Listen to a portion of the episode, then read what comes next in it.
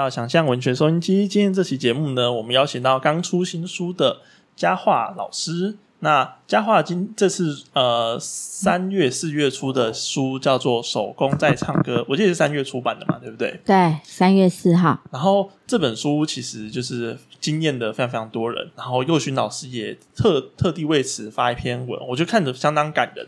那大家读者有兴趣的话，也可以去看一下。那这次就是我们平日时间，然后既然能够很荣幸的邀邀请到佳话，然后来我们的节目，然后我们就。来跟佳话一起来访谈一下，不管是出这这本书的呃故事啊，然后前面发生什么事情，以及出书之后以及书的内容相关的东西。然后这次由我们的新手主持人班宇堂，耶 耶，我我是来代班的这样子。好，那宇堂还有我，然后就是一会一起来访问佳话。好。那我们就交给雨堂。好，就是我想要跟佳桦老师哦，不是不好意思，我忘记不能叫你老师这件事情。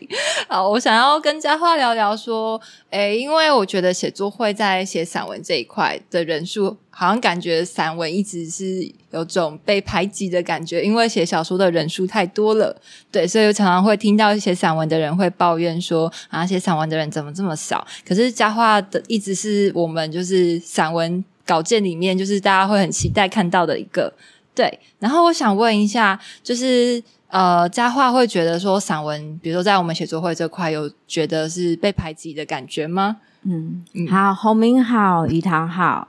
然后听众们好，嗯，我不会觉得被排挤耶，嗯嗯，对，因为我觉得小说跟散文处理的是不一样的东西，嗯，所以大家就是写自己喜欢然后擅长的就好，嗯嗯嗯。那我想问一下，为什么佳话一开始会就是选，就是你开始有先想说要选择散文还是写小说这种选择吗？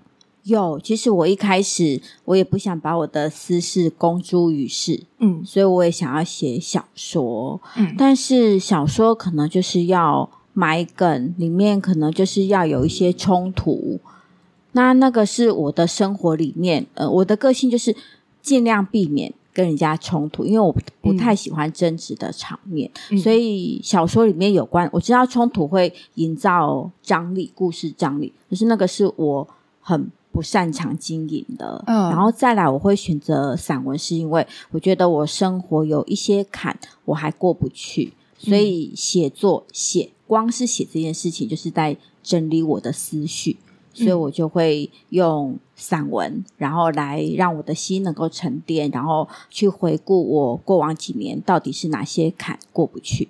嗯，其实我在。读手工在唱歌的时候，也是有感觉到一个很奇妙的氛围感，因为你在描写的东西，其实都是我觉得是很痛的经历，无论是真的痛，比如说呃怀孕，想办法要怀孕这件事情，然后这过程中可能要经历很多的打针，这些都是真的身体上的穿刺，对，所以而且还有就是这样的主题，我觉得跟。就是家庭上面很多的伤疤的心里的那个痛也是很有很有感觉的，但是你的文字都非常非常冷静，就是读起来会有种哇，明明是这么浓烈的东西，但是你都用一个很冷静的方式在慢慢的梳理跟清理的这种感觉，所以我就觉得就是散文的这种基调，哎，就是我会觉得说以小说。以喜欢写小说的人来讲，这样子读的时候，我会觉得哇，很很讶异。对，就是感觉我们是不是都喜欢太太多重口味的东西？嗯嗯嗯。然后我想要问一下，就是呃，我不知道佳话有没有看过，比如说像那个《淑女养成记》，有对，然后还有《大豆田永久子》，有有有，是铃木保奈美的嘛，对不对？是不是？诶，三个前夫。对，三个前夫，哎，铃木保奈美是铃木保奈美演的吗？女主角。哦，不是，是松隆子啊，对对对，松隆子，我记错，松隆对对对对，跟三个前夫有有我有看，嗯，然后呃，应该说我看手工在唱歌的时候，会也一直联想到像这类的作品，对，然后呃，像这类作品，他们一直有提到一个东西，是叫他们就是叫做女性的后成长史，嗯。嗯，就是代表说，呃，大家可能会觉得女性在身为就成为一个母亲之后，好像就是成熟了，但是其实也不是，就好像还有另一个阶段，还要慢慢的再度过去，嗯的这种感觉。所以我觉得手工在唱歌也是有让我有这个感触。谢谢，我觉得这对我是一种赞美。我在写的时候啊，我我没有想到就是《淑女养成记》或者是嗯，就是日剧。我主要就是想要去整理。我觉得回顾过往，我已经走到了四十。我觉得我好像有从十几年轻到四十岁，大概有三十年，都是中间二十年吧，看病、打针、吃药。反正就是为了家庭，我就觉得哇，这是我自己为自己选择的人生。但是如果再从头，我会这样子走来吗？我自己也不知道，因为我觉得我会走到现在，就是我的人生有很多岔路。那我会走到现在这样，就是也许当中我的思考或我小时候的养成，就让我走到现在。所以如果时光，我们都说如果能够回到过去，嗯，我也不知道。从头再来一遍会不会比较好？所以我写这一篇这一本的时候，其实是想要写一个女人就是这样子就走过了二三十年。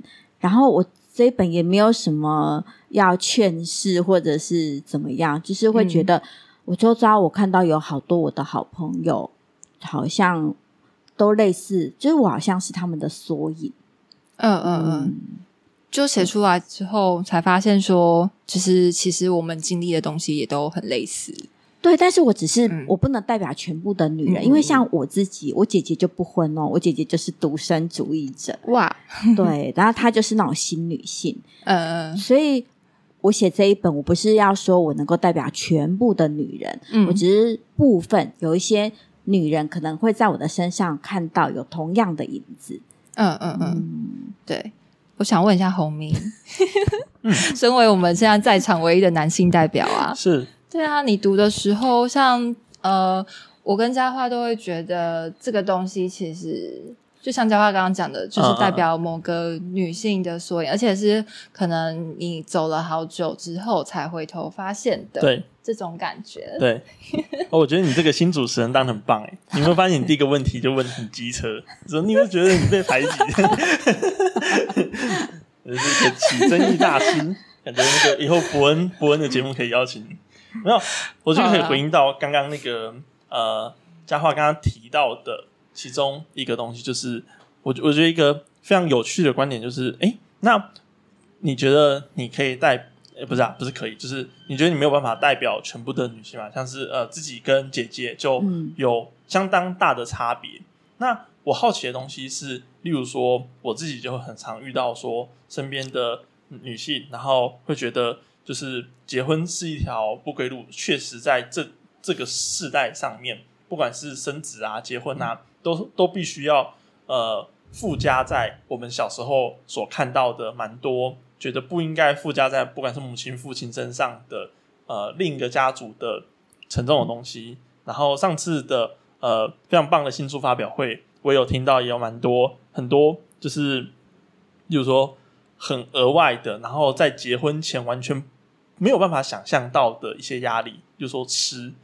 那例如说穿这些东西，既然都会成为生活中的一部分，那我好奇的就是说，呃，那在生活的过程中，像是身边有这么近的例子，自己的姐姐跟自己是走向完全不同的道路，那这样子的感觉是什么呢？就是例如说，你们会有会有，例如说彼此见面的时候，有彼此去呃讨论说，就是彼此的人生，然后走到现在这个阶段的时候。会是什么样的结果嘛？或者是彼此会问说：“哎，那所以是要像你比较好吗？还是像我比较好吗？”会有这样子聊天的内容吗？会，因为我不知道所有的家庭怎么样。我们家的姐妹啊，虽然感情不错，但是我跟我姐姐也存在着一种隐性的竞争关系。那我姐姐她没有结婚，是因为我姐姐实在太优秀了。我觉得。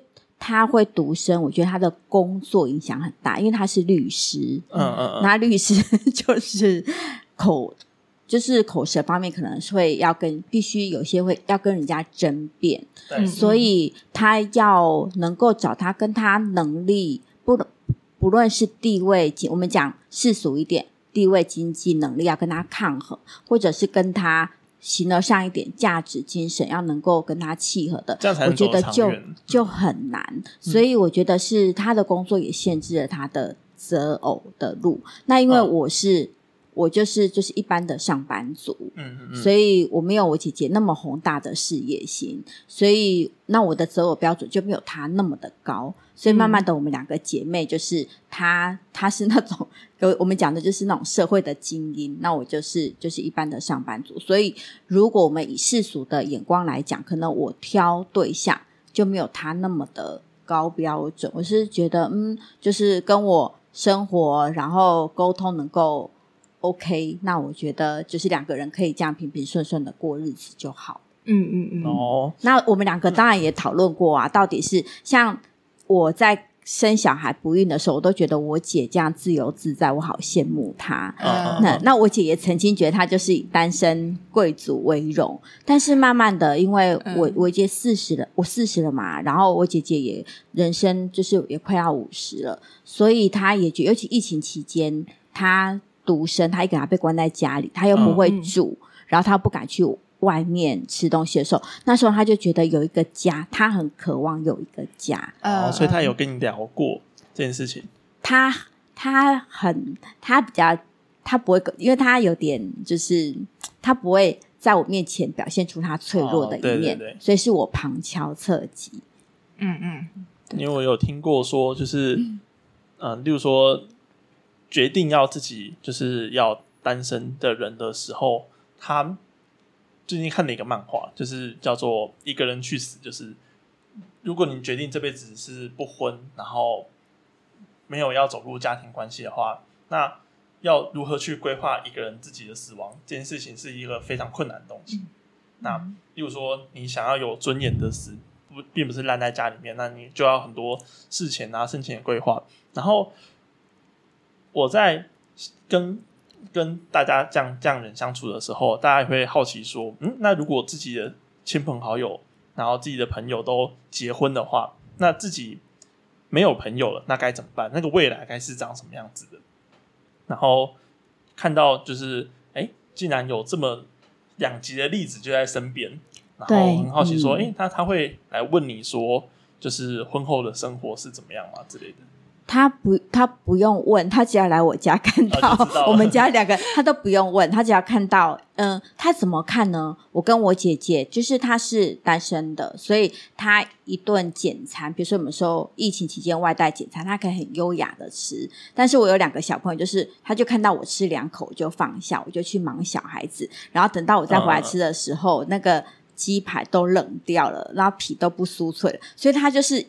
由我跟小孩的互动，他就看到婚后是什么样子。但是我姐用她很独特的方式来祝福我的婚姻。她就说，因为她是律师，她就说，你如果结婚之后你要打离婚官司，你千万不要来找我，我我绝对不会帮。就是他不接我的离婚官，他希望我的婚姻能够幸福。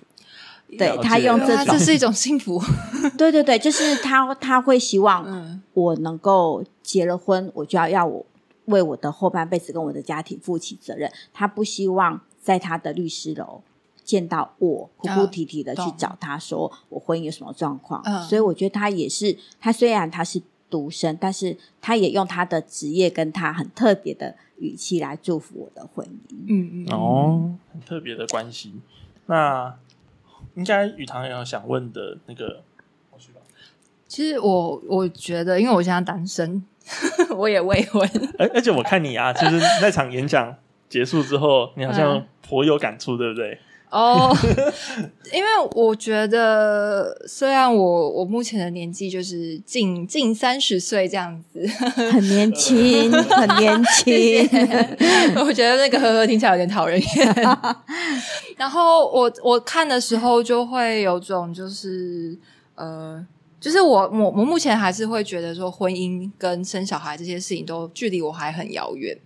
但是我也是曾经在某个时刻突然意识到，因为我自己身边周围也有朋友就已经当妈了，对，然后我就觉得很惊悚，想说天哪！我以前比如说我高中的时候看到你长这样子，但是你居然已经是一个妈的样子，这个感觉很冲击，因为会觉得说哪一天那个人脸就换成我的话，那不就也变那样了吗？然后我就会觉得，呃，跟我现在还没有关联，我不要。可是有时候在某几刻就发现说，步入一个家庭，然后呃，就是过一个还蛮我觉得很平凡，但是好像是很幸福的这种人生。就是你有你的自己组成一个家庭之后，然后你也有你的另一半，就是两个人是很美好的想象，就是一起共同走到某一个地方的这种感觉。我觉得好像是一个很。很幸福、很温暖的一个归宿感。然后，呃，就是我在看大豆田的那个日剧的时候，它里面一直有一幕是女主角在换纱窗，对。然后就是她用这一幕很简单，然后来表现出，就是呃，如果你要当一个女性，想要独立的话，但是总是有这些小事情会让你觉得啊，要是身边有个人能帮我处理就好了。对对，但是结婚也不见得就是。呃，我觉得婚姻两个人要走到后面，是两个人必须要有一个坚持。因为刚刚雨堂讲到换纱窗，其实我刚刚结婚的时候，就是我后来吃药打针，好不容易有一个女儿。那我女儿在一两岁的时候，她要挂急诊的时候，我先生是出差的，所以那时候我觉得我很像人家现在讲的未单亲，就是他出差就是去国外，然后我必须都是要自立自强。我要带一个孩子，然后孩子又常常进出医院，所以那时候我就会非常羡慕我姐姐。对我就要拜托拜托婆婆或拜托邻居，因为顾生病的孩子有时候必须要换手，否则自己那个脾气会不小心就压起来。所以那时候我就，然后我姐姐就是可以晚上她完全没有门禁时间，她可以。呃，十二点一点凌晨，然后再回去。但是我的生活完全都是被小孩绑住。那比如说，我我要写东西，那我的，但是我的生活作息完全都要以小孩子为准。所以，也许有的人看到的幸福，那是要刻意坚持、坚持、坚持。说，嗯，我我选的这一条路，我要一直走下去。否则，其实婚姻有很多不为人知的辛酸。看看这本《手工在唱歌》，有有看得到这一点，所以看完后还是觉得 不要接吻吗？没有没有没有了没有了，我只是有点觉得说，我我果然还是觉得自己离还跟我说什么？我只是说，如果另一半像新演员的话，我可以接受，可以接受。他是新演员解衣呢？哎呦，好啦，开玩笑，但是。呃，而且那一天就是听佳话讲说，你是从一个不孕症的病例表，嗯，然后才慢慢发展出这个散文的。对，然后我一直觉得，就是在阅读过程中，其实对于身体的感受这种东西，我觉得里面描述其实很多。可是我不知道你在创作的时候有没有发现到这一点。就是你，你是发现说，嗯，比如说你，你本来就习惯用身体这种方式去记忆感受吗？还是说你是为了这个本书有另外做什么安排？我有点好奇。好，我在写散文的时候啊，我就要召唤我的记忆。那我召唤我的回忆，就是五感。我的当时我眼睛看到什么？比如说，我就会想到我当时我做不孕症治疗，我我有一个抽屉都是针跟药，嗯，我就先想到。我眼睛看到什么，然后再来就是味道，那个药的味道、鸡精，还有那种排卵，尤其吃了那个排卵药之后，都会头晕、会恶心，然后吃东西就是都会胃酸，我都都我都还会可以感受到那八年来那无数针剂的味道，所以那就是气味。嗯，然后再来，我就我我就会交换听觉。我回诊的时候，医生跟我说什么，然后我从诊间出来，我知道我那个月受孕失败，我大哭，而且他说不止我一个哭，就是我们一个诊间，那个诊间是进去叫超音波出来，然后只要当月没有结果的那个同温层就会在那边哭。对，而且我们那时候，我觉得那个不孕症治疗为什么会那么辛苦？因为我们的联考啊是一年。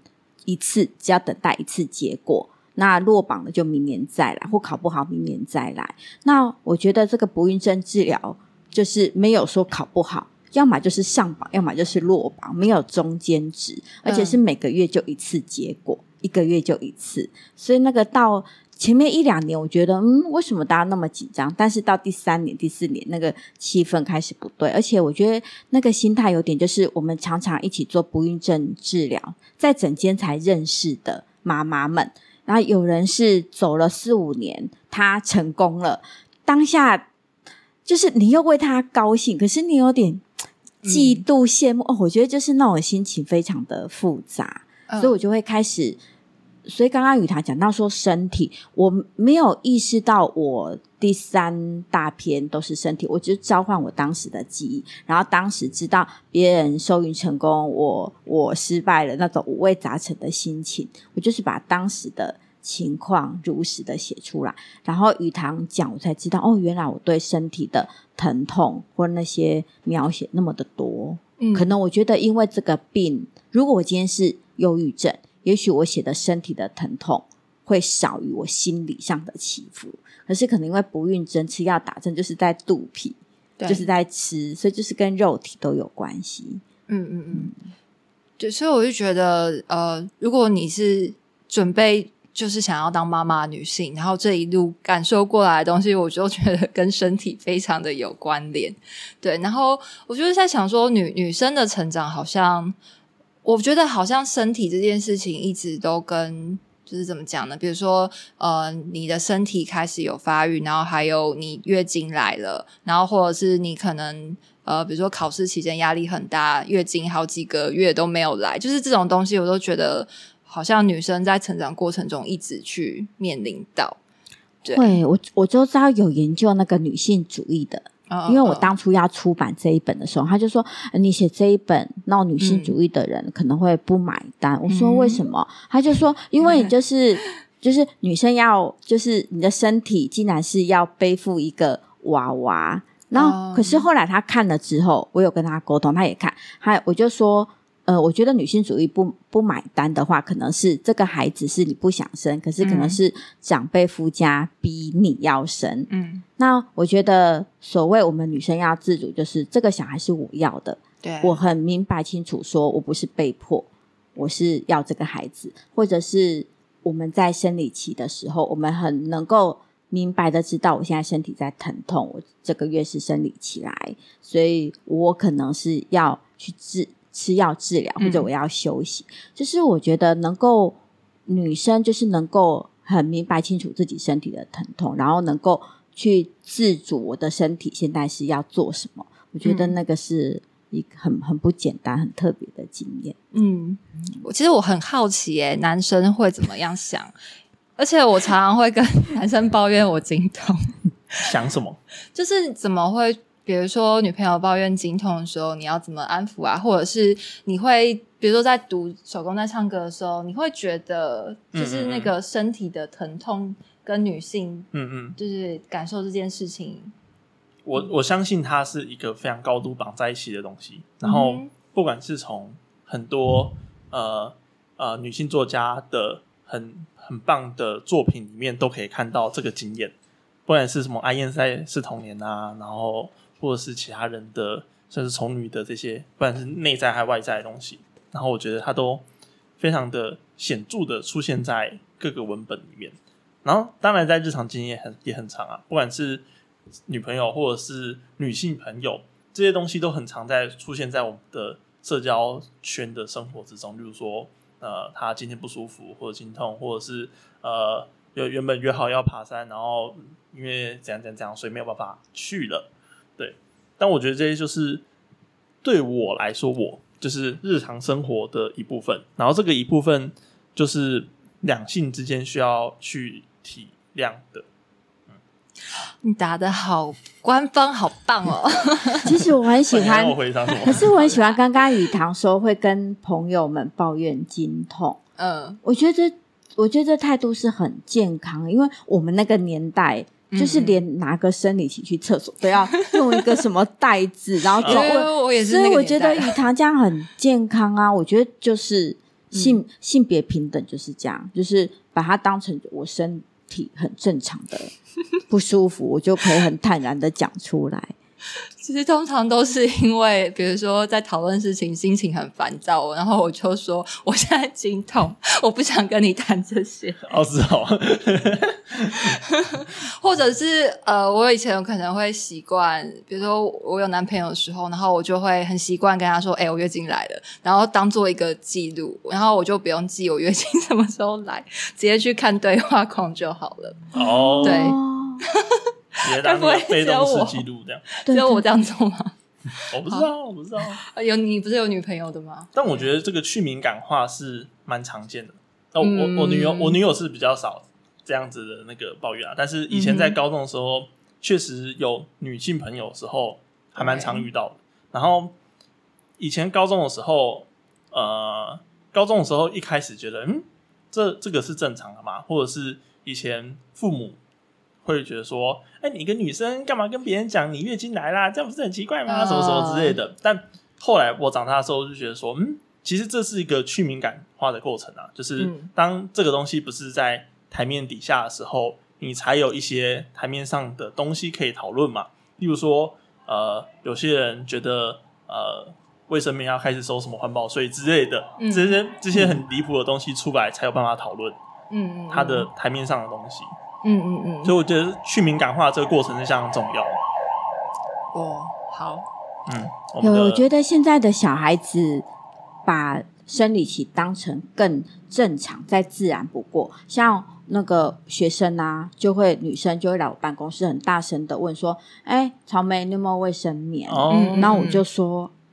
我我还遮遮眼说我没有，然后对面那男老师说我有，然后每个人都转过去，好棒哦！嗯，我觉得现在小孩子就是很正常哦，对啊，这个心态还蛮健康的啊，对的，就不用那个。遮遮眼，就跟我要尿尿大便一样。我我其实小时候还是处于那个大家会遮遮掩的年代，而且我记得五六年级的时候，那时候我已经来了。然后我们班男生就在我书包里面，就是大家乱玩，然后就翻到卫生棉，就那样拿出来，类似这种。对对对，就那个年代还有发生。对啊，我觉得说不定这个经验是一直以来都会发生，就是。说明等到我们隔隔十年之后、二十年之后，我们下一代还是会遇到一样的事情。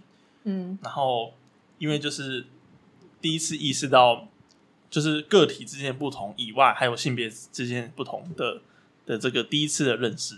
嗯，对啊。然后可能，啊，你的 Siri 真的很爱出来。好好好，我把它，我我不知道为什么它触发的。好，好，就是这个认识是感觉很容易、很容易一直出现。哦，这个就是第二个，就是我觉得很很常女生会恐婚的原因，就是怕自己小孩子生出来，然后要面临到自己以前在经历过一次成长之中不是很舒服的状态，然后作为父母，他觉得他没有自信去，没有那个自信去告诉他怎么办。那我好奇的是，哎，那家话会有这样担忧吗？我我之前也会担忧，结果我女儿念的是女校，所以女校就她在她的青春期完全没有碰到这样的情况，而且他们女校体育课要换衣服，就直接在教室就脱，嗯，对，所以她就我觉得我算是蛮幸运的，就是很陪她，就是陪着她，很自然就度过本来如果是男女合班会尴尬的那个青春期。哦，可是还是会遇到一些，就是例如说，呃，呃，就是说，小孩觉得他要怎么样，但是自己没有办法很好告诉他应该要怎么样。例如说，他该选什么志愿啊，然后或者是他未来要怎么样，那是一个很，就连活到我们现在也也是一个很灰色的答案的东西。那面身为父母要怎么去面对这个东西？突然变亲子教材 我也觉得，我我会哦。如果我们家我是尊重他，嗯，对，因为我女儿念的是理工科，理工科我完全不懂，嗯所以我就会跟他说：“你想好，想清楚，你做决定。但是你做了决定之后的后果，你要负责。”嗯，我是这样跟他讲。了解。我觉得你把主题拉到亲子教育了，我有点你可以拉回来啊。那 很难聊，就是一开始我们在聊身体嘛，对不对？对啊，我本来想要念。就是佳话里面写我觉得很喜欢的句子。好啊，就是它里面有一篇叫做《瓶子里的毕业歌》，它就是刚刚佳话在讲的那个呃打针，然后还有吃药的那一篇。然后里面有一段是用鸡精瓶来形容对生育的一个。想象，然后我念一段哦。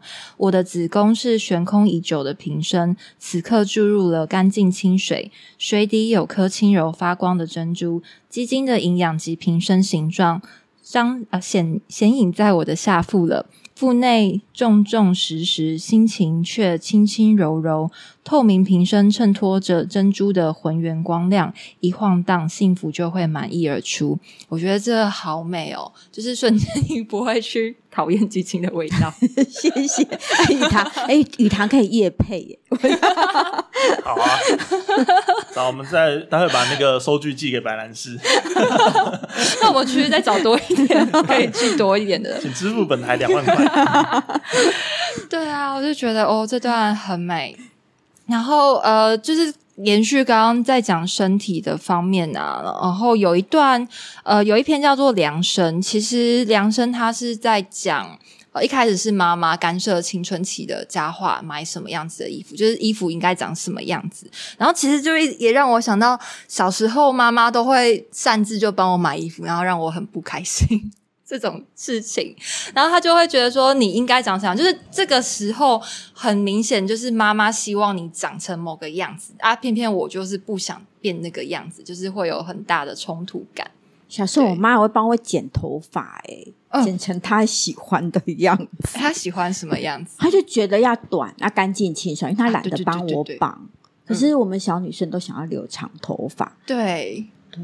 然后我小时候一开始其实是我奶奶带我，然后她就是老一辈，她真的是完全把我剪得像小男生一样。然后我名字就刚好又很男生，就很中性。哦，对。而且他们老人家长辈又觉得洗头方便，对，他就真的把我剪得像一个小男生。然后我只记得我忘记哪哪一个年纪，我就大哭大哭特哭，就是哭到让我爸害怕，然后从此才可以留长发。对啊，我就觉得很。就是身为女生，笑死！就是我觉得好像以前大家不太会想要把小朋友当做一个，他也是有一个审美价值观的这种，就是好像只是把它当做一个宠物还是什么生物，就是你想把它打扮成怎样就好。对，我在我我想象的东西是说，它是一个教养的分界，就是在某个时期之前。那个小孩的所有的语言、所有的行为、所有的肢体，都是模仿母亲和模仿父母而来的。那在父母好奇，我好奇的是，那父母在什么样的阶段会知道？哎，这个界限要消失了。就是说，他之前剪头发都不会靠腰，那为什么他突然靠腰了？这样子，那我想问一下，佳话是什么？从什么时候这个阶段发现自己的小孩子？突然拥有了这样子的东西，然后要怎么样知道他需要？我女儿很小的时候，四五岁，那我觉得我有某一部分，我不是帮她挑衣服，而是因为我女儿身体比较差，我身体也比较差，所以这种天气我就会跟我女儿说穿一件外套，就是有一种冷叫妈妈觉得冷，但是她就觉得我不会，那所以她小的时候，她就因为她。可能体质比较燥热，他就会从穿衣服这边，他就会说：“妈妈，我不会冷，我不要穿外套。”他就会有自己的意识。然后在小时候，我就会帮他，因为我以为小孩子洗完澡之后，他可能我就帮他挑好，说你要穿什么穿什么。可能在四五岁的时候，他就会说他要自己挑。嗯嗯，很小很小，四五岁的时候，然后或者是我带他出去买衣服，以前都是我觉得我要买什么，女生比较可爱，可是我女儿她就坚决不穿裙子。嗯，很小，他很小就有自己的自主。哦，对对对，所以你最后也是让他选嘛，就是说，我还是让他，我还是让他选。嗯嗯，好像也只能让他选。对，从此之后，你就会知道，在某些点上都要让他先决定，你再帮他买。没有，没有，也是会讨论。比如说，有时候他要买的衣服，我会看一下价钱。呃，对，然后再看时不时穿，因为他不穿裙子，可是他喜欢那种过大的运动风。然后对我来讲，我就觉得那穿起来好像套布袋，那我就会跟他沟通。所以他是嘻哈咖哦，他是因为而且他又是念理工科，他一直到现在都是这样，也可以很好看呢。就是对不对？对不对？是就是有人会觉得说那也很好看，可是那时候我当妈的就会觉得说，哎，我好不容易打针吃药，就是大家能够体谅我那个心情嘛。如果今天小孩是很简单就生出来，那我觉得没关系。可是我是打针吃药，好不容易有一个小孩，然后女儿就想把她打扮成公主，可是我女儿完全背离我的期望。嗯嗯嗯。我也觉得，那这样挣扎要怎么办啊？就是，所以亲子有很多的冲突，这时候可能就要介绍什么萨提尔亲子。回答真的要变亲子电台？对，一直在选。我自己当妈妈也是一直在选，但是呃，我觉得就是我们回到刚刚，就是雨堂说什么单身结婚，我觉得如果再让我选一次，我还是会结婚，因为我从我女儿身上。再去回顾我的童，我觉得我的小明月会出来，也是因为我的女儿，因为我带她的时候，我就会想到我童年的这一块是欠缺的，哦然后我就开始去整理。嗯，所以我觉得在生养小孩的过程当中，我就一直在回顾我的童年。那我我回顾我的童年，是我妈妈没有给我安全感，所以我就会去补足我跟我小孩之间。了解这个，这个听起来是一种生活回到写作的一种可能性。对，那我们就进到本书核心吗？嗯，我其实觉得很想延续刚刚佳话讲那个生女儿之后，然后好像回顾到自己很多童年时候的一些欠缺的东西。然后，因为我在读的时候，会你前面有讲到你跟母亲相处的过程，其实我觉得都是蛮紧张的状况。就是是很有冲突感，但是后半段你在描述你跟女儿相处的过程，我反而觉得你很多的退让，就是你有很多的试图要去呃理解，就是女儿在想什么，然后你会做比较多的退让，然后觉得从你对妈妈到你对女儿这这两边，就是你们横跨了三代，但是那个相处的模式，我觉得很不一样。嗯，应该是说，其实我。我跟我女儿之间很激烈冲突的，我没有写，因为她毕竟我在写的时候，她现在我在着手在写的时候，她也只是个高中孩子。高中孩子有很多非理性的层面，那有一些就是已经刊在报纸上。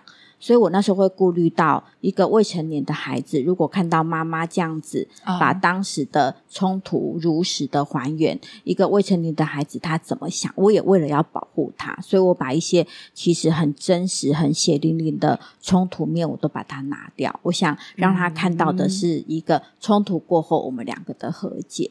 否则，我觉得每个家庭哪有不吵架的母女都有，只是因为他是一个。孩子就是未成年不懂事，那我觉得我身为一个妈妈，就是写作者又身为一个妈妈的时候，我觉得我有义务要保护他，让他挡掉一些不必要的留言或眼光。嗯，所以我会保留美好的部分。原来如此，对。那我觉得，只是以读者来讲，这样子读起来，我会觉得有种嗯解脱感吗？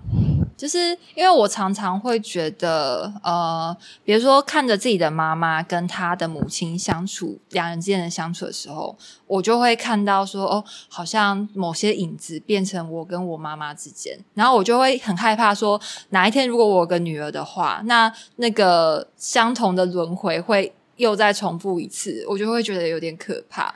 然后像在看《美国女孩》，我不知道嘉浩有没有看过，我好爱他们母女相爱相杀那些对话过程，然后就会发现，其实片中的那个大女儿跟她的母亲，他们根本就是一样的人。嗯，对，在很多点，但他们就是完全都互不相让。但是在就是两个人看不到彼此的时候，他们又会很袒护彼此。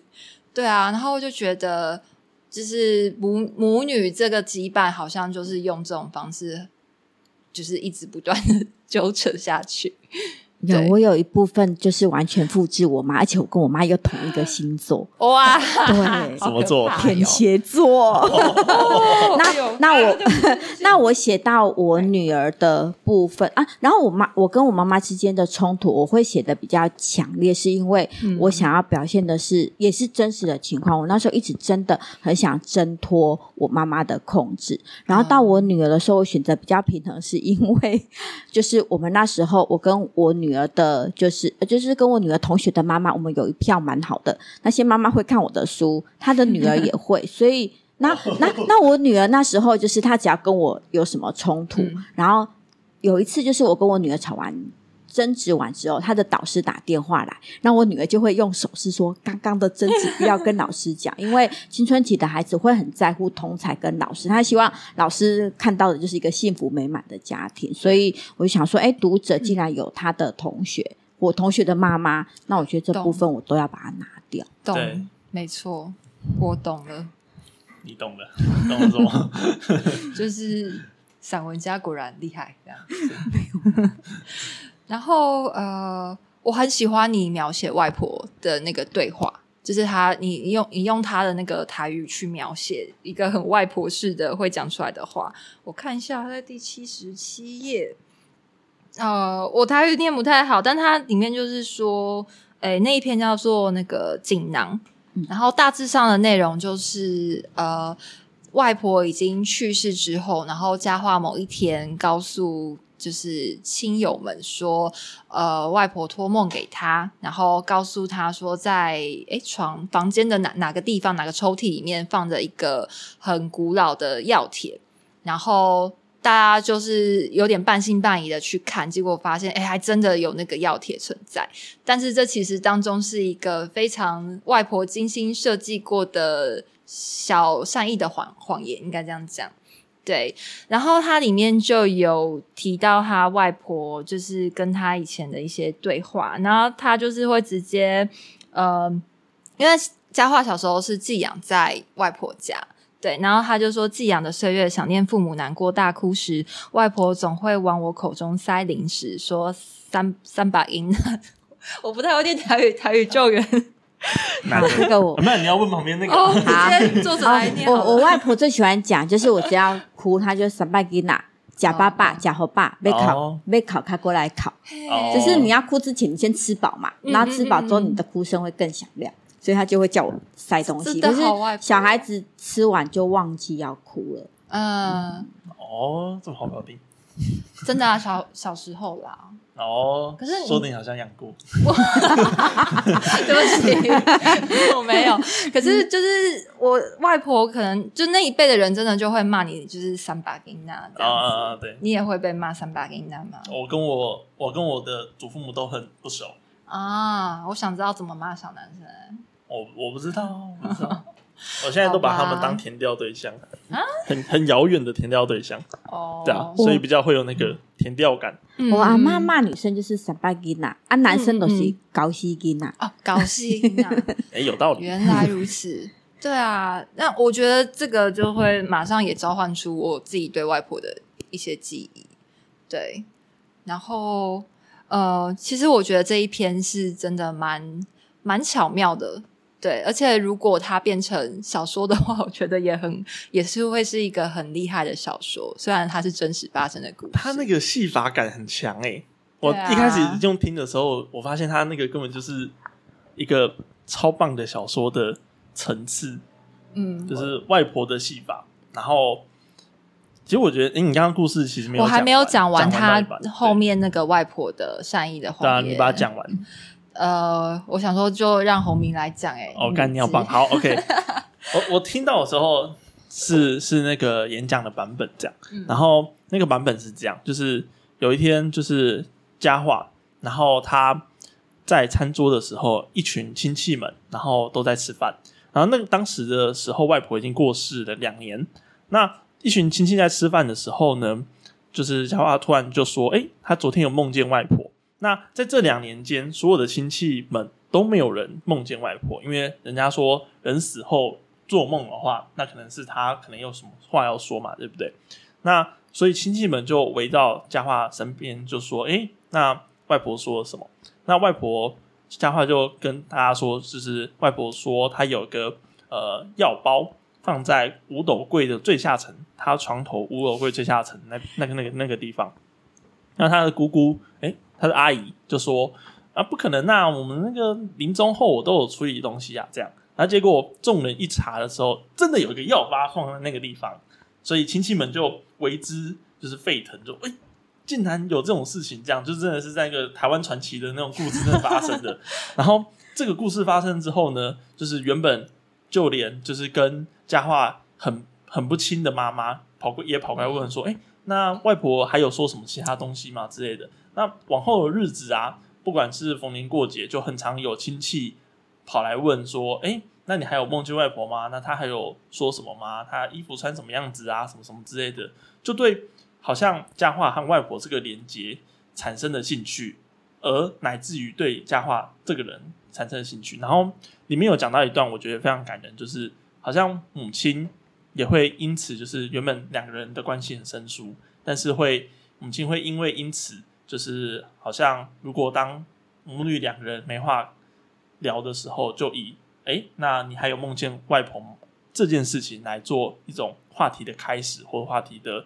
就是延续这样，然后结果这个时候演讲话锋一转，然后嘉华就说：“其实我是那个骗人的。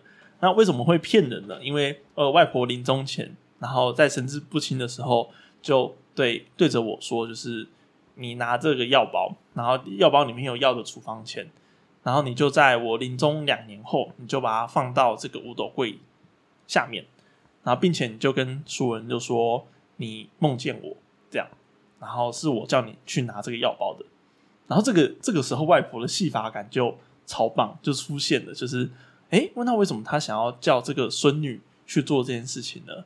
那从作者的角度来看，他似乎是觉得说，呃，当时他的老老公，也就是当时的男朋友，然后一直不受到他母亲的喜欢，然后他母亲觉得就是这个男朋友不行，这样，但是。外婆也知道，就是她的女儿跟她的孙女的感情并没有那么好，所以她愿意用这个戏法，用这个方式，让呃女儿的女婿，然后不是孙女的那个老公，然后能够受到这个女儿认可，并且让这个母子关系变得好那么一点点这样子，然后这样子的方式也让佳话愿意来去做一个戏法的传承。就是来去也一起说这个谎，然后也一起去做这样的表演，然后我觉得听到就觉得哇，小说等级，嗯，就是小说 很强很强的东西，这样 就是大家就是心中有一个秘密，然后但是这个秘密是很棒的秘密，就是善良的秘密，这样对，就是在于他。呃，就是外婆的这个交代，其实有很多种解读方式，所以这本身就会变得是一个非常非常棒的主题吧，应该这样讲。对，而且就算就算作者自己在书中解释了一种开放方式，那读者也可以自己去找到他属于他的，所以是一个很很美的画面。对啊，谢谢谢谢，不会写小说，没有想那么多，谢谢。然后。哎，其实刚刚在讲那个以外婆有没有梦见外婆托梦这个东西，当做呃，就是大家之间的一个共同的怎么讲，算是不知道该聊什么时候就聊的这个东西。我自己家族也会也是有，对啊，就是好像有一阵子。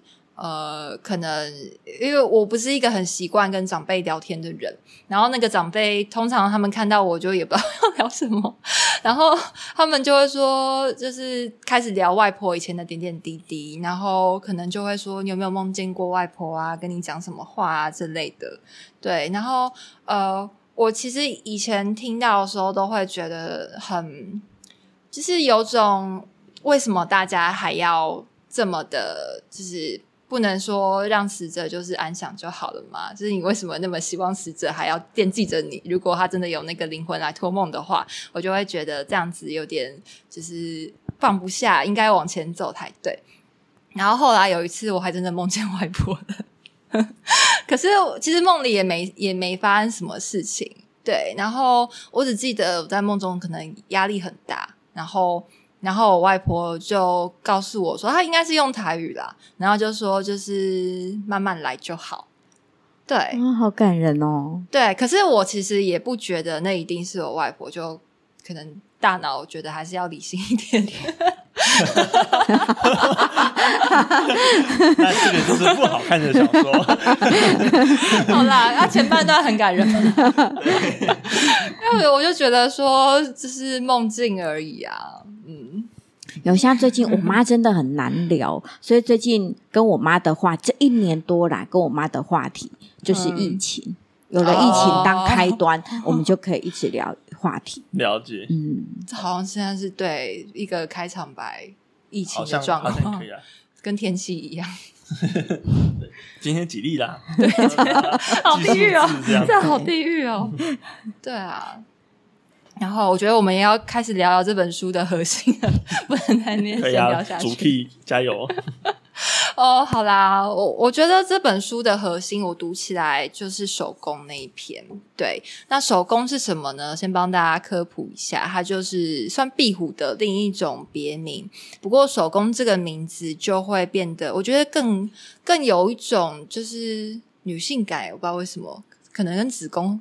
要有一个“公”字吧，然后再来是，它也是带着一种呃祝福，说希望这个来保庇护你的这个意思在，所以是一个，就是我觉得是一个很棒的礼物，应该这样讲。然后当初是呃佳话的新婚丈夫送给她的这个礼物，对，然后呃我是。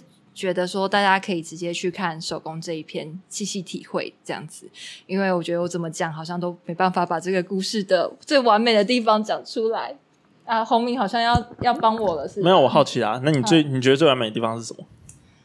呃，我我觉得那个该怎么讲，是那种很细腻的感受，但是我觉得很难很难用精简的方式就讲出来，就是讲出来的话，我觉得就破坏了这个文的美。哦，所以你的描述力有限。对不起，我好像失失格了，不是当主持人的料。没有啊，你不要，你不是，你不应该问我啊，你要转头问佳话说，那你觉得手工这个这个作品里面啊，就是，哎，你觉得它是一个作为什么样的存在？它在你这个书中的作为这个爱情的起始的的的篇章嘛？那这个篇章是什么样的感觉？放在因为。经历这么多，然后我们的时光做这个时光机回去到当下，并且你愿意把这个篇章放进这这个时光机之书的时候，你是你是怎么看待他的？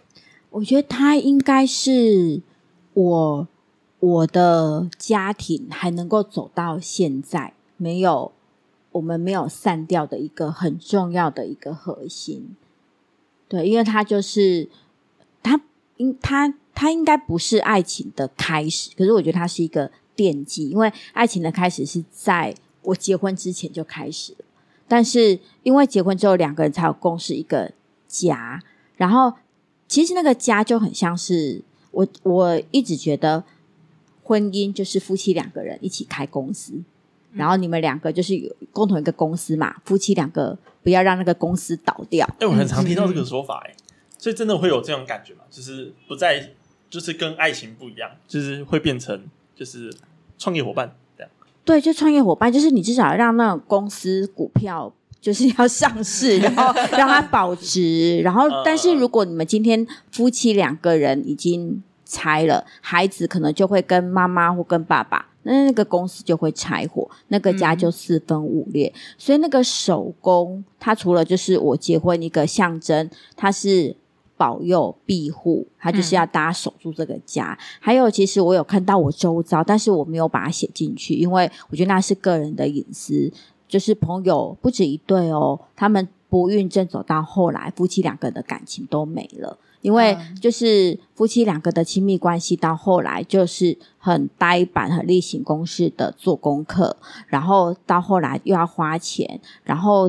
就是我们常常看到的婆婆妈妈剧的，就是婆婆就会怪是媳妇不孕，但是媳妇就是认为自己的先生也要去做健康检查。其实有很多的不孕症到最后面没有办法，很遗憾的没有办法走到最后，有有很多对，所以我觉得手工这个是，它应该就是一个家，还能够走到现在一个很重要的一个项，也不是象征，就是一个很重要的核心。嗯嗯，作为文章，就是这篇文章在书中也是吗？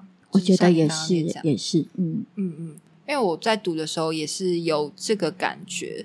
就是前面呃，虽然有讲到你跟母亲的一些段落，但是我总觉得真正哎，我记得手工在第几篇呢？在第二大篇，第二大篇对的第对第二大篇的时候，然后呃，我就觉得开始有种，就是又走入了一个真的是比较大的家庭上面，就是女人真正的那个成长后。呃，后成长史开始的那种感觉，对，嗯嗯嗯，有有鱼塘的那个看法，我我很喜欢，有，谢谢谢谢。然后我很想要念其中的一段，就是我觉得手工厉害的点是它的那个最后面结尾的部分。就是结尾，应该说前面都已经很强了，然后结尾又让我再强了一次，然后我就啊震惊，就是天哪，怎么可以这么的好看？我直接念哦，他说周末我和先生到店里探望手工，他仍记得我，脸摩挲着我的手掌，重温彼此共享的亲昵。之后我因孕吐严重，无暇探望他，有段时间在医院安胎。有天，爬虫店老板来电通知，已有新饲主，且手工已脱完皮，体型变大，肌肤色泽与之前稍有不同。我拜托老板保存手工吞下的皮，出院后过去拿。老板说：“皮怎么可能留下？手工会吃旧皮呀！”我觉得吃旧皮这件事好美哦。对啊，我也是那一次才知道，我之前不知道。啊，你说不知道是会吃旧皮？对，因为我以为手如果脱蜕皮，就像蛇，不就皮就就，我常看到那个蛇皮好像就就在地上，我不知道会吃旧皮。对，是是那个老板跟我讲的，我才知道。我觉得吃掉反而是一种往前进。对，我才知道说它蜕皮，它吃了之后，然后体型又变大。哦哦，因为哦是这样子哦，对，好像所有的爬虫类，只要蜕完皮之后，然后它就会变大，然后那个手工又吃掉自己的皮，感觉好像就是吃掉旧的自己，然后长出更好的自己。对啊，觉得这个好棒，嗯，赞，谢谢，可以啦，我觉得你当主题这样比冠宏还好。哎，不要乱表人好吗？他在离间哦，离间对，没错。不要不要把自己个人的 恩怨吗？对，放到这节目上。好，那我不知道洪明还有没有想要聊哪一篇？因为你那天新书发表会当主持人，对吧？对啊。然后我想说，你不就直接进入综艺环节？综艺环节，我很好奇，你综艺环节怎么综艺？我想说，刚刚已经聊完啦，就是我们一直两个写小说，然后在那边感叹说：“哦，天哪，这个小说怎么那么强啊！”哦，那就是你的综艺环节。好，希望各位听众有感觉得到。好啦，我我自己讲讲我的读后感好了，就是我自己最最最感人的一篇，是我突然发现说，嗯，比起当时小明月，然后手工在唱歌的某某几个篇章。我觉得，甚至整本书啊，就是在讲女儿的那一段的时候，好像突然变到一个很冷静的感觉了。然后，这个冷静的感觉是很通透的。这个通透，突然它就可以含纳这个世界的其他的观点。就像，呃，呃，我其实一直都不太喜欢抒情散文嘛。这样讲的原因，是因为有时候我觉得抒情散文会没有办法含纳这世界其他观点。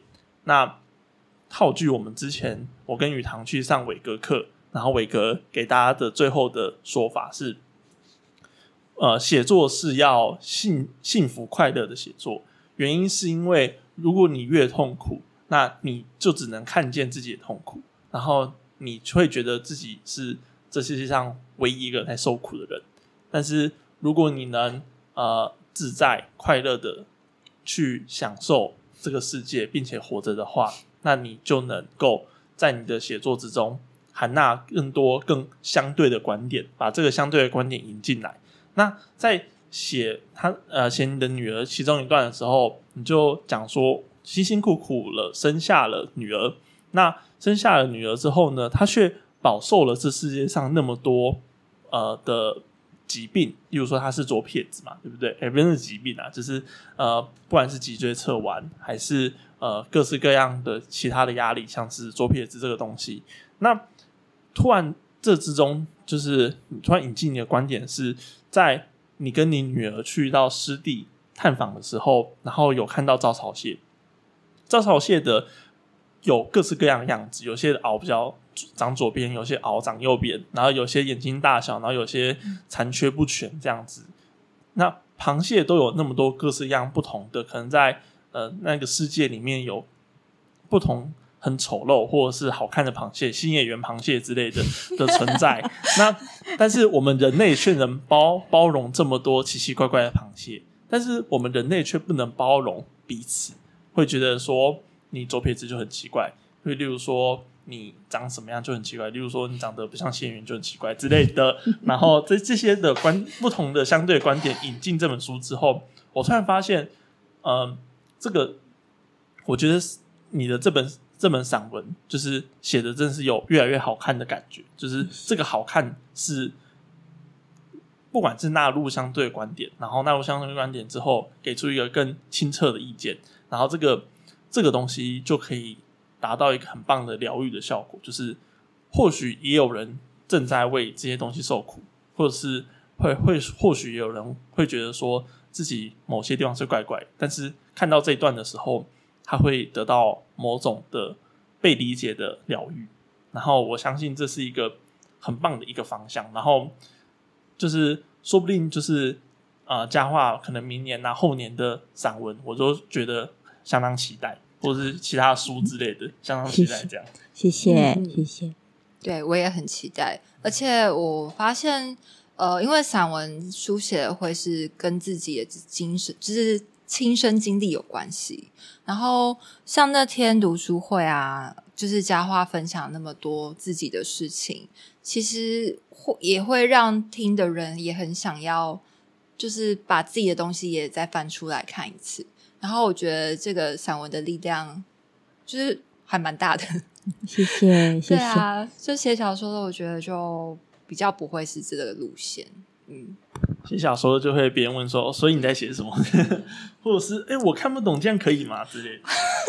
我觉得就有那种在斗智的感觉，因为对对对，有这种有点像在互相的做个样子嘛，就是很像在表演魔术师那种，会有一种隐藏感。对对对对，嗯。然后小说是什么意思？就是说这边写太白了，这边应该要不是不是，就是呃，举例子来说好了，嗯，就是说。我们去看啊，我们看我们去看四尾的小说，然后 四尾小说里面就会有很多，就是像是天才般的寂寞，但在天才般的寂寞之中，却有很多小说般的隐喻来去弄弄这些东西。但是你不会对着四维说哦，所以你真的经历过这些东西啊，或者是你的感想是什么？这样这样这样。但作为一个小说家，读者通常的反应可能会比较。呃，没有没有办法那么复杂，或是没有办法那么分享感这样，所以就是比较像说，哦，你写的真好这样，然后小说家就是 嗯我知道 结结束，或者是读者说你写的真废，啊，对不起，这样。我觉得比较关键的不一样是那个袒露还有坦诚的感觉。对啊，对啊。如果我好奇的是，那佳话有没有在出版之后收到很多读者的？呃，意见，然后的，例如说，哎，那我也是这样这样的人啊，然后之类的，这样的感，这种这种这种变化。不孕是在出版之前就有很多，也没有说很多，就是周遭的认识的，或者是不认识，就会说，哎，我有个同事，他就在哪里治疗，那那就会来说，交换我方便把你的 line 给对方吗？因为我就说好。那比较多的是脊椎侧弯。我最近才知道有好多正在为脊椎侧弯所苦，不知道要开刀，或者是他已经开刀了，就说啊，原来你那时候在烦恼这个哦。我如果你早一点讲，我就可以把我的经验什么告诉你。反而是女儿就是脊椎侧弯的那边。嗯嗯嗯，对。就我觉得这样这种疾病的分享啊，很很有一种很有种很很有种共感，然后这个共感是大家愿意去交流。然后最特别的是出版之后，我有一个已经就是写作上面认识五六年的，然后才知道我跟他现在在治疗，才知道我的不孕科医生就是他现在的不孕科医生，同一个医院同一个医生。所以你看，我是十几年前那个医生，现在六十岁还还在看着，对，就很特别，就很奇妙的缘分。对，哦，通常一个医生也会待蛮久的。但我我觉得比较讶异的是，就是有种生活圈，呃，大家明是有点像同一个生活圈，但其实也不知道彼此有这样一样的烦恼，是透过了很多很多手之后，然后才发现哦，原来你也在这种感觉。嗯嗯，就代表说，可能这件事情还是大家会不太敢公开讨论吧，会这种感觉吗？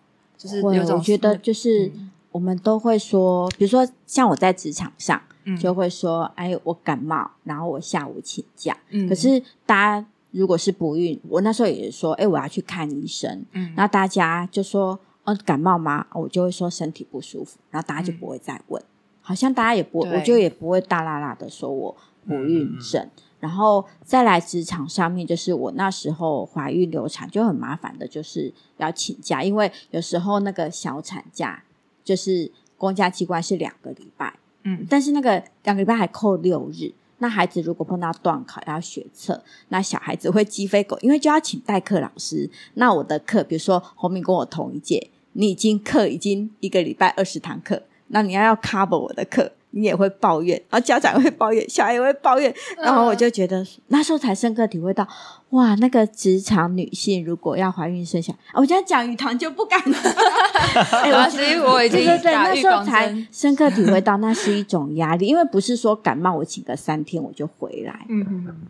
嗯，对，我可以问一下，那怎么办呢？这样子感觉人情压力好大。所以我那时候小产假我就没有请到十四天。哦哦，我觉得那时候就是要看，可是呃，可是我我如果坐月子，我就有请到满。嗯，对，虽然也会不好意思，虽然也会有家长，就是就是。呃，表面上是关心，可是私底下是压力，所以这时候就是要看脸皮厚不厚，对对对。然后或者是就会有代课老师说：“哦，草莓，你们班的孩子好难带哦。”这样，所以那时候就对不起，对不起。那时候觉得哇，那职场难怪就常常会有人说，在什么私人公司请个什么产假回来，职缺就换别人了。嗯嗯，对，有可能，可能有可能私人公司流程比较快吧。啊，这感觉真可怕，真可怕。对啊，天哪，好，那你有什么感想吗？什么感想吗？没关系，这一切都还离我很遥远。我现在是这样想的，对，希望不要这变成自己的奇怪的。可以不会，我周遭也有人是顶客族啦，他们最后就是有有人是一结婚就说好，就是顶客族；有的人是求子很多年，然后最后就。就说他们当顶客族，就是把本来要花在小孩子身上的钱都投资在自己身上。嗯，对，我觉得那也很好。其实，在看那个啊，诶，大豆田的那个编剧叫板垣玉二，然后我觉得他的作品像大豆田这部，还有四重奏，我其实都蛮喜欢的。然后，对，然后我觉得他其实都是在解构关于家庭的概念。其实。就是我们活到很后面了之后，然后你要怎么样有一个自己觉得是一个家的地方？其实这形式有很多种，你不一定是传统的男女的婚姻。对对啊，我觉得，而且像我姐姐独生啊，其实她因为一个人有时候会寂寞，所以她开始接触佛法、佛学。然后其实跟她聊啊，其实不管有没有结婚，其实人生到最后面都会是一个人。因为另外一半也可能不是自己先走，就是他先走。对，所以我从我姐那边学到，学会自己独处很很重要。对，嗯，对呀，对呀。好，那就祝福年纪最小的洪明 幸福快乐嘛？对，幸福快乐，大家都幸福快乐。我觉得今天谢谢姐姐们的祝福，谢谢欧明，谢谢雨堂。好，我觉得今天差不多聊到这边吧。对啊，可以啊。好，那 ending，干你 ending 好烂，我忘记怎么 ending 了啦。好，那嗯，我觉得我们还是可以推荐一下新书资讯。这样，那呃，手工在唱歌是呃刚出版一个多月的。呃，小说。那如果有在听我们的散文、散文、散文、散文、散文，那如果就是各书本啊啊书页同业啊，或者是有兴趣的，可以去找那个啊佳话，然后可以就是敲他们的那个出版社啊，办办什么新书发表会之类的。那那个老师也都很欢迎。那呃，这本书呢，也都还蛮多可以分享部分。然后我们自己就是作为刚。新书发表嘛，出出版人就是其实对于一个作作作者最开心的事情就是有书评，对，而有书评就会不管是好评还坏评，或者是只是单纯说你看过了，也是一个很棒的回馈。这样，然后我觉得这本书可以引起很多很多的共鸣。那如果有在听我们节目的呃朋友们，然后如果愿意写写你对这本书的看法，或者是自己的经验的话。我我也觉得是一个很棒的互相交流，像是刚刚雨堂啊，我呀也都讲了很多这样子。那呃，就很感谢佳话今天来到我们的节目，这样。那以下有什么购书资讯，博客来大家都可以自己自行购买这样。然后不管来吉文社啊，或各大成品应该都买到。好，那今天的节目就差不多到这边。雨堂，然后谢谢跟呃还有佳话老师，那就跟麦克风请的大家说个拜拜。好，谢谢红米，谢谢雨堂，拜拜，拜拜。